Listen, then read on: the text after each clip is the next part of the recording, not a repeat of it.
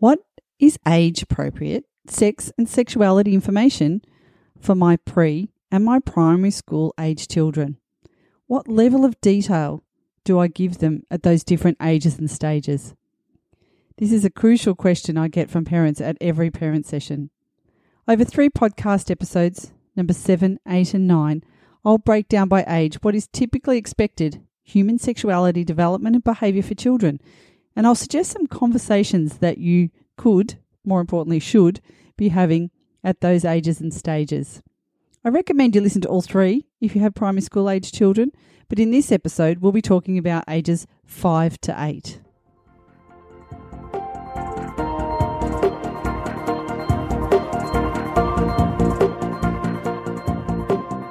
Welcome to Talking the Talk Healthy Sexuality Conversations. I'm Vanessa Hamilton. This is the podcast that is going to encourage and support you to be the main sex and sexuality educator for your child. Do you want to feel confident and comfortable to have healthy and positive conversations about sex and sexuality with children so that you will be the first person who educates them about each topic? This podcast will provide you with surprisingly simple and effective actionable tips to clear the fears and uncertainty around essential sexuality conversations with kids. Each episode, I'll answer questions from parents and cover a variety of different topics. As a bonus, you might just get that sexuality education you missed out on when you were growing up. So, as my tagline says, let's get started. It's easier than you think. Just a word of warning regarding the content this podcast is not suitable for children. At times, it may contain explicit themes, including sexual themes, sexual abuse, and other adult conversations. Mostly, it'll be fun, informative, and insightful, but at the same time, please be sure to pause and take a breather or check in with your usual supports if any sensitive content brings up difficult thoughts or feelings for you. Welcome to episode 8. In this podcast episode, we will be talking about the usual and typical sexuality development and behaviour of ages 5 to 8 years old. Think about when you are faced with a sex or sexuality question or situation with your kids, uh, your early primary school age kids. Do you always consciously try to give a positive response? If I ask you the question, uh, are you an askable parent regarding sex and sexuality? Do you think you are? Before we begin, it's important that we need to remember that sex is not for kids, but human sexuality is. And sexuality education has hardly anything to do with sex.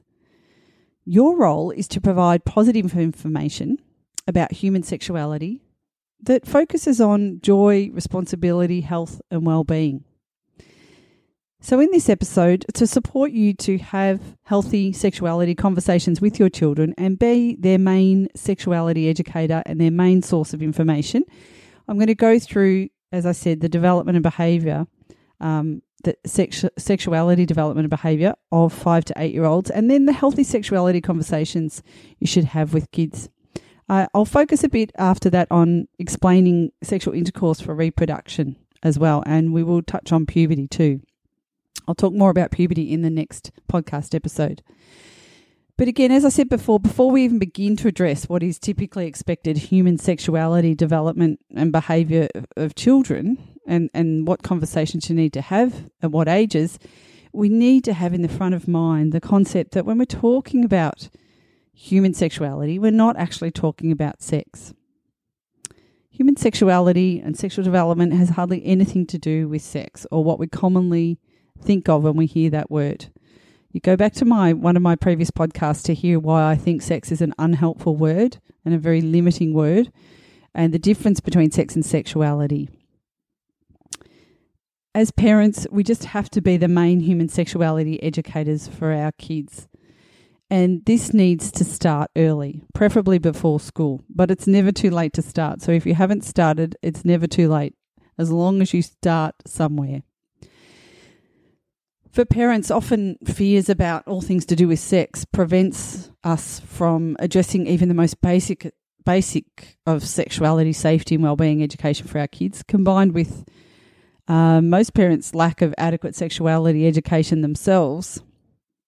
This stops us from having any conversations. When you're wondering how much information you should give your school age child, think of this question to yourself. The measure of how much information to give is based on this basic, simple rule that I suggest to parents.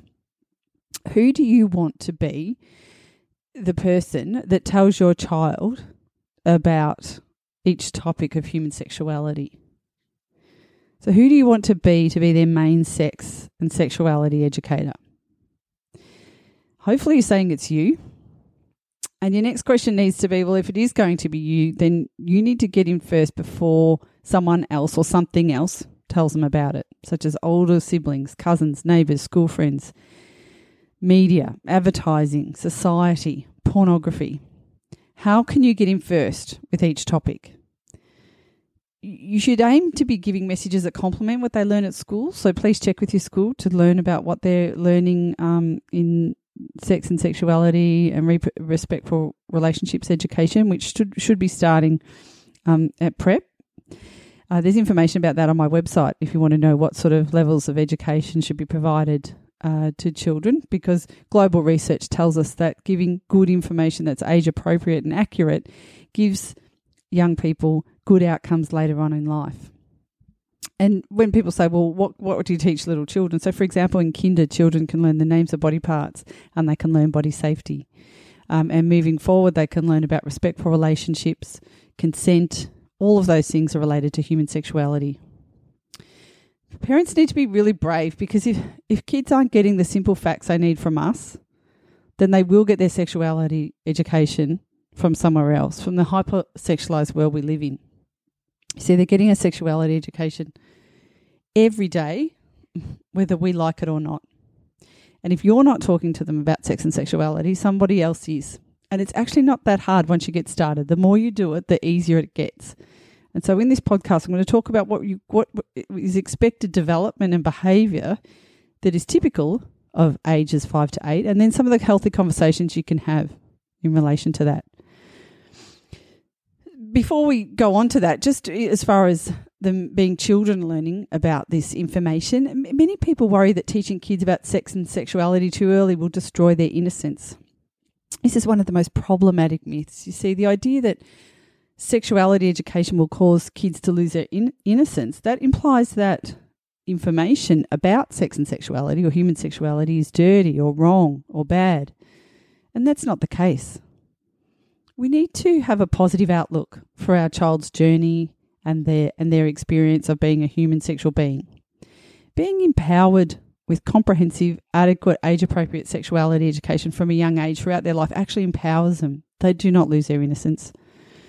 Children will lose their innocence if something happens to them that they didn't want to happen or that they didn't expect or they don't have any information about, such as sexual abuse.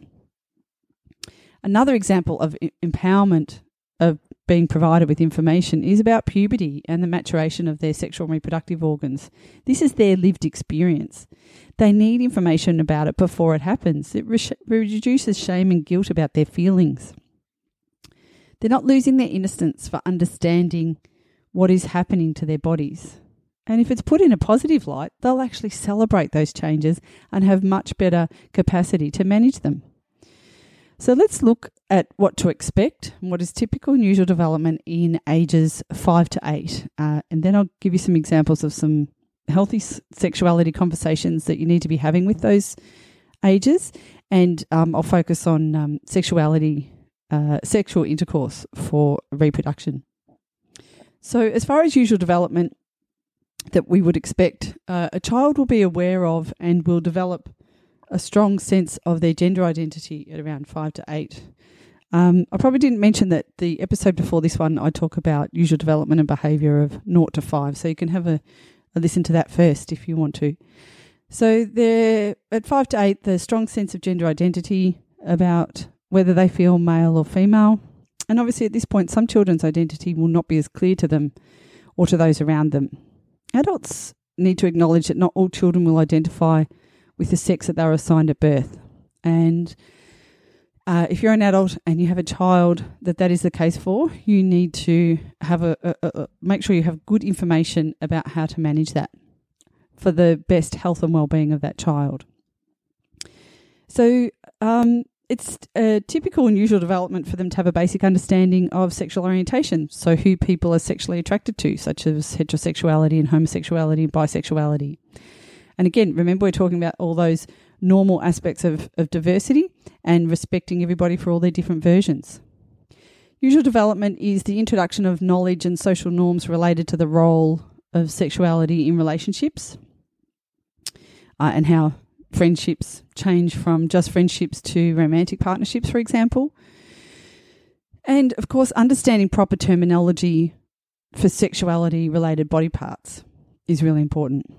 They have an interest in how bodies work and learning about relationships. Um, they're developing an understanding of how that's um, related to puberty and human reproduction, including the role of sexual intercourse and, and their human reproductive capacity, their bodies. Some children will show early signs of puberty in this five to eight year old age group. Um, it's not common for puberty uh, signs to start at eight, but it is it does happen, uh, and many of their friends may be showing those signs. And you know, from nine onwards is when puberty can occur. So they really need to know about it before it happens. And they start developing a sense of privacy. Some of them more before five as well. So some of the behaviour we'll see in this age group that's typical and we should expect it, and so we can respond positively when we see it, is consensual curiosity and exploration based um, play or sexuality play with same and other gendered peers and friends. Um, and that's without force or coercion. Uh, there's a, a, a, a um, blog post associated with this podcast on the show notes that talks about when it's not typical or okay behaviour as far as them having sexuality play based behaviour. So, occasional masturbation, or I prefer to say genital touching, for some children at this age, um, because it usually is genital touching at um, 0 to 5. Beyond 5 and towards 8, um, some of that genital touching may begin to take on pleasure orientation rather than just self soothing and relaxation. So, they will start to use slang words to describe body parts and sexuality. They'll probably start requesting privacy, such as when he's showering changing in the pool. Uh, and they'll be interested in comparing genital characteristics with their peers uh, or other adults who have different physical sex to them or the same physical sexual uh, characteristics. They'll copy observed behaviour, such as sexy dancing on um, music videos uh, or language that they've heard on media and so how we respond to that is really important. But it's typical for them to copy that observed behavior. That's that's normal childhood behavior. So the conversations that you would have in a positive way as in rela- in response to all those behaviors relate to several things and here's some examples of them. So human sexuality is positive. Don't approach it with fear and danger. So in the past, generations of us adults have had inadequate sexuality education, conversations, sharing of information let's not continue that with this next generation. We know in countries where they have a positive attitude to talking about sex and sexuality, um, some research study done by uh, Peggy Orenstein with girls in a university showed that the girls who had been spoken to openly and positively by doctors, nurses, teachers, parents throughout their life had much better outcomes in their relationships later on in life. Um, and we know globally that young people who have had good information throughout their life have better outcomes, such as um, more positive experiences, less sexually transmitted infections, less unintended pregnancies. They even delay sexual intercourse to a later age. But the, the foundation of that information starts around this age, five to eight. It doesn't start at 16 when they're about to go and have those intimate encounters.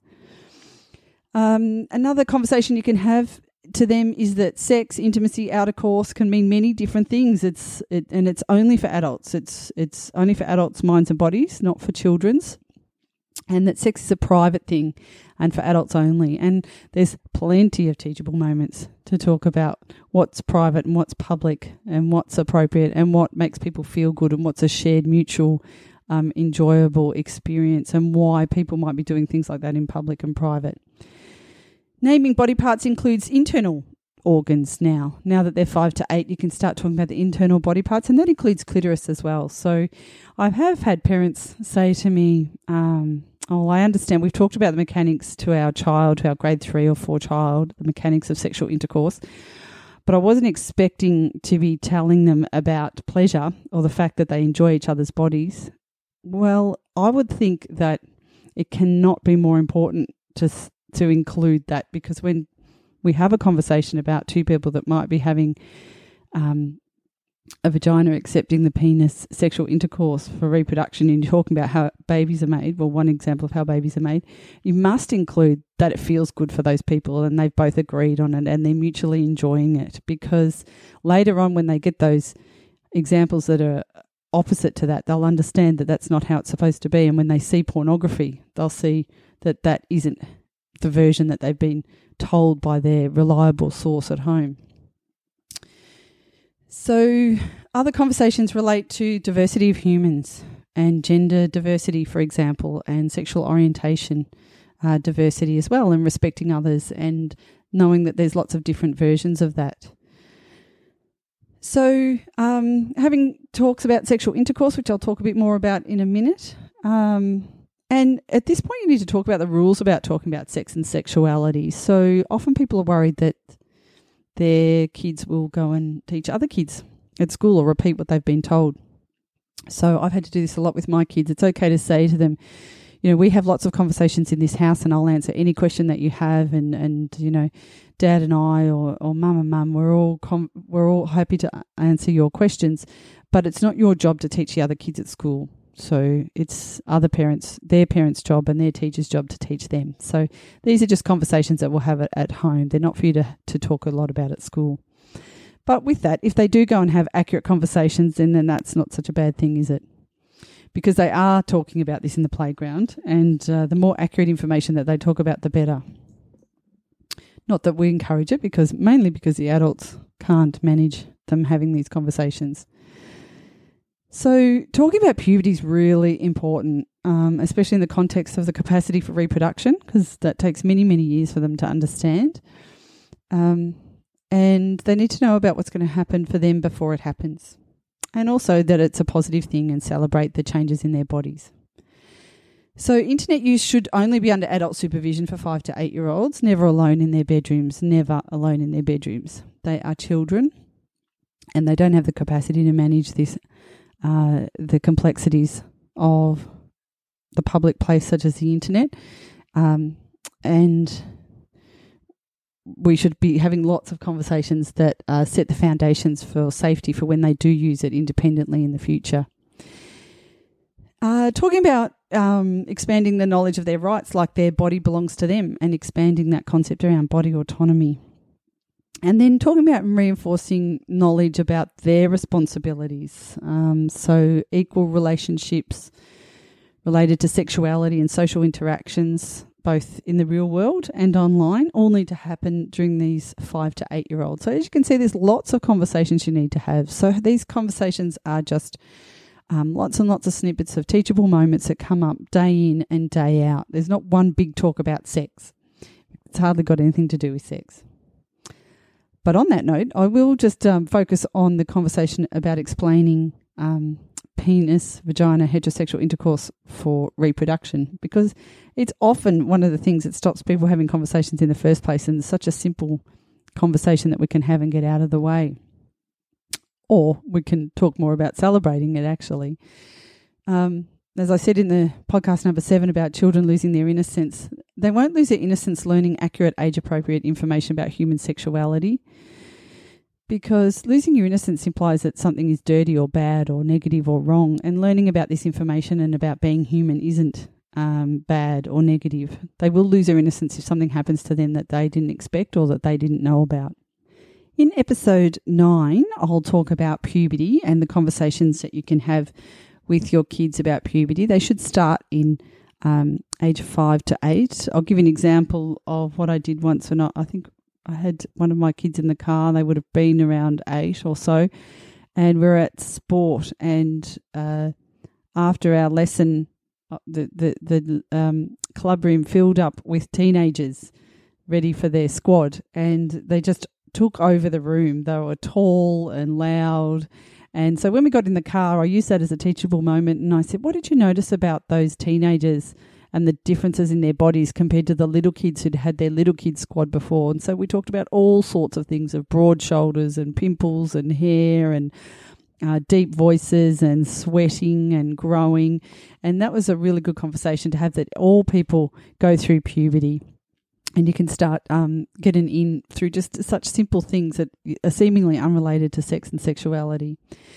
But I will focus now on this conversation about the amazing story of human reproduction. It should be a normal part of every household, and hopefully, every household has a book like The Amazing True Story of How Babies Are Made or um, How Babies Are Made by Cory Silverberg. These are great books to use as a prop for parents who are feeling a bit nervous about having the conversation if you are feeling a bit apprehensive, do a little preparation so that you can respond positively and be an askable parent.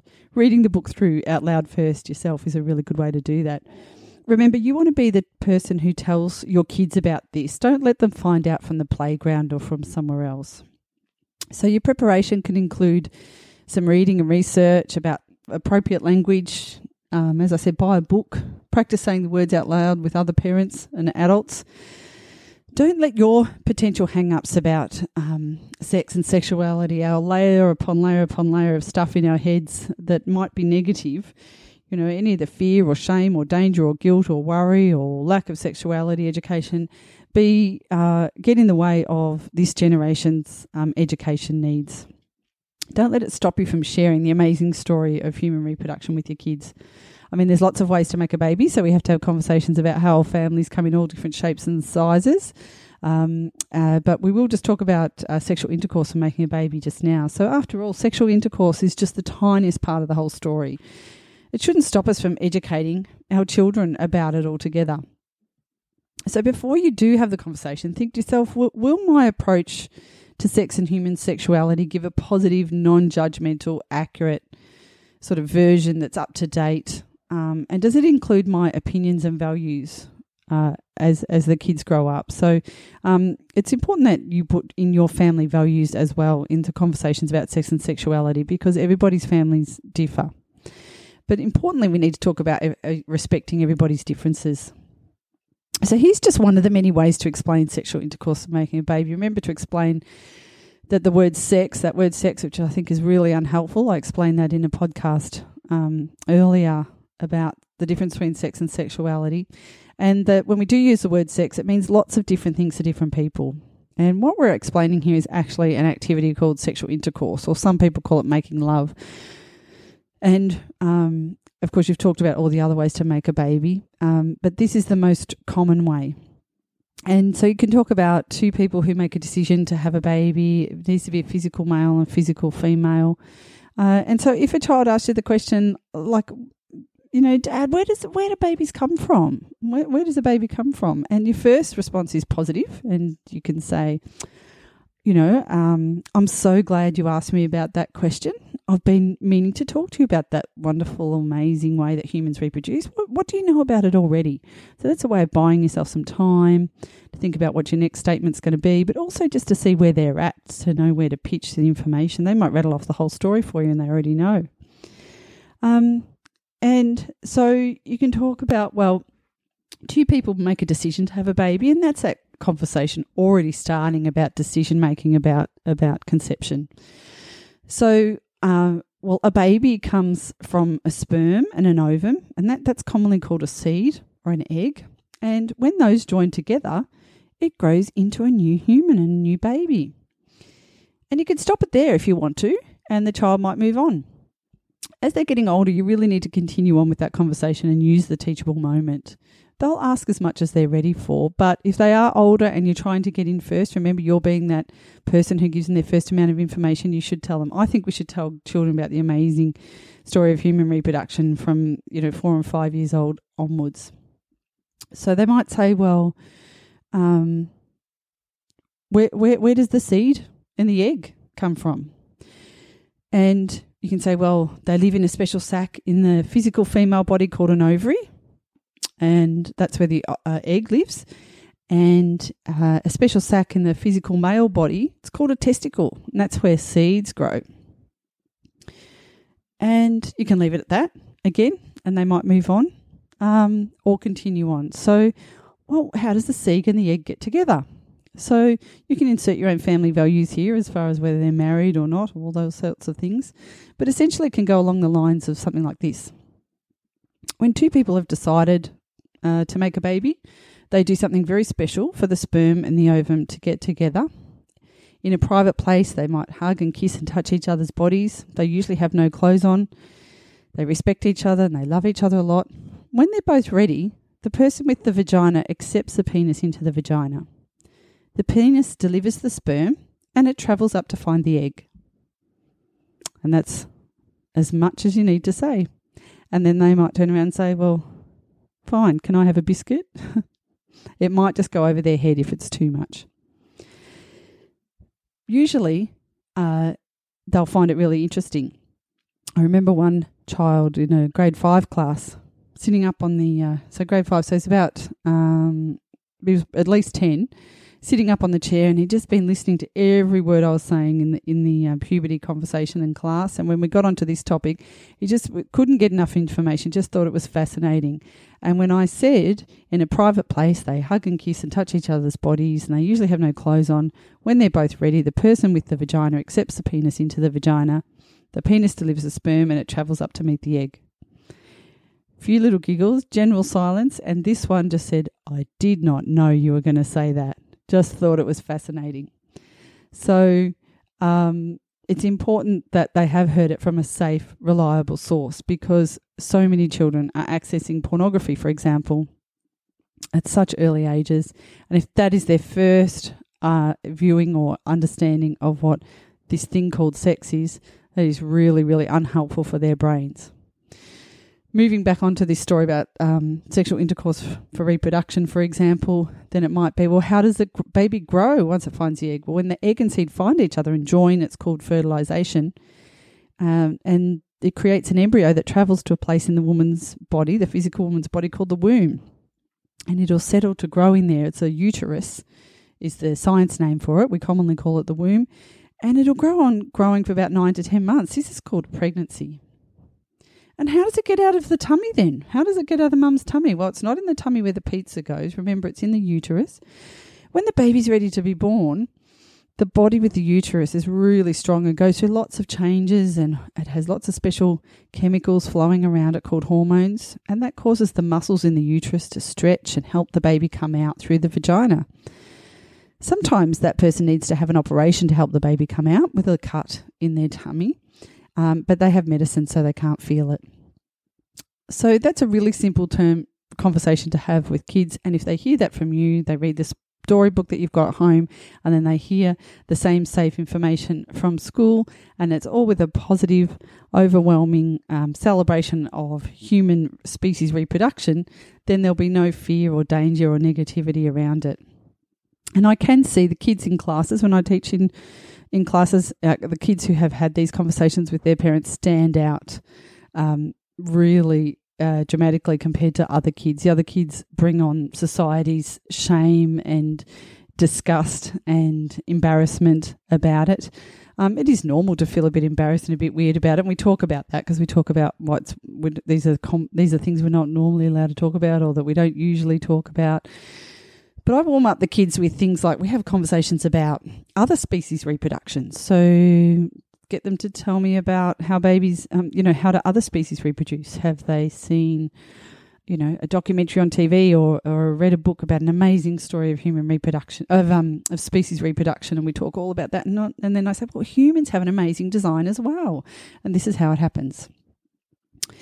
So accurate comprehensive sexuality education, such as just the correct names of body parts, knowing about um, sex and sexual intercourse, whatever sex means, details about puberty before it happens, has benefits for children's whole sexual journey over their lifetime.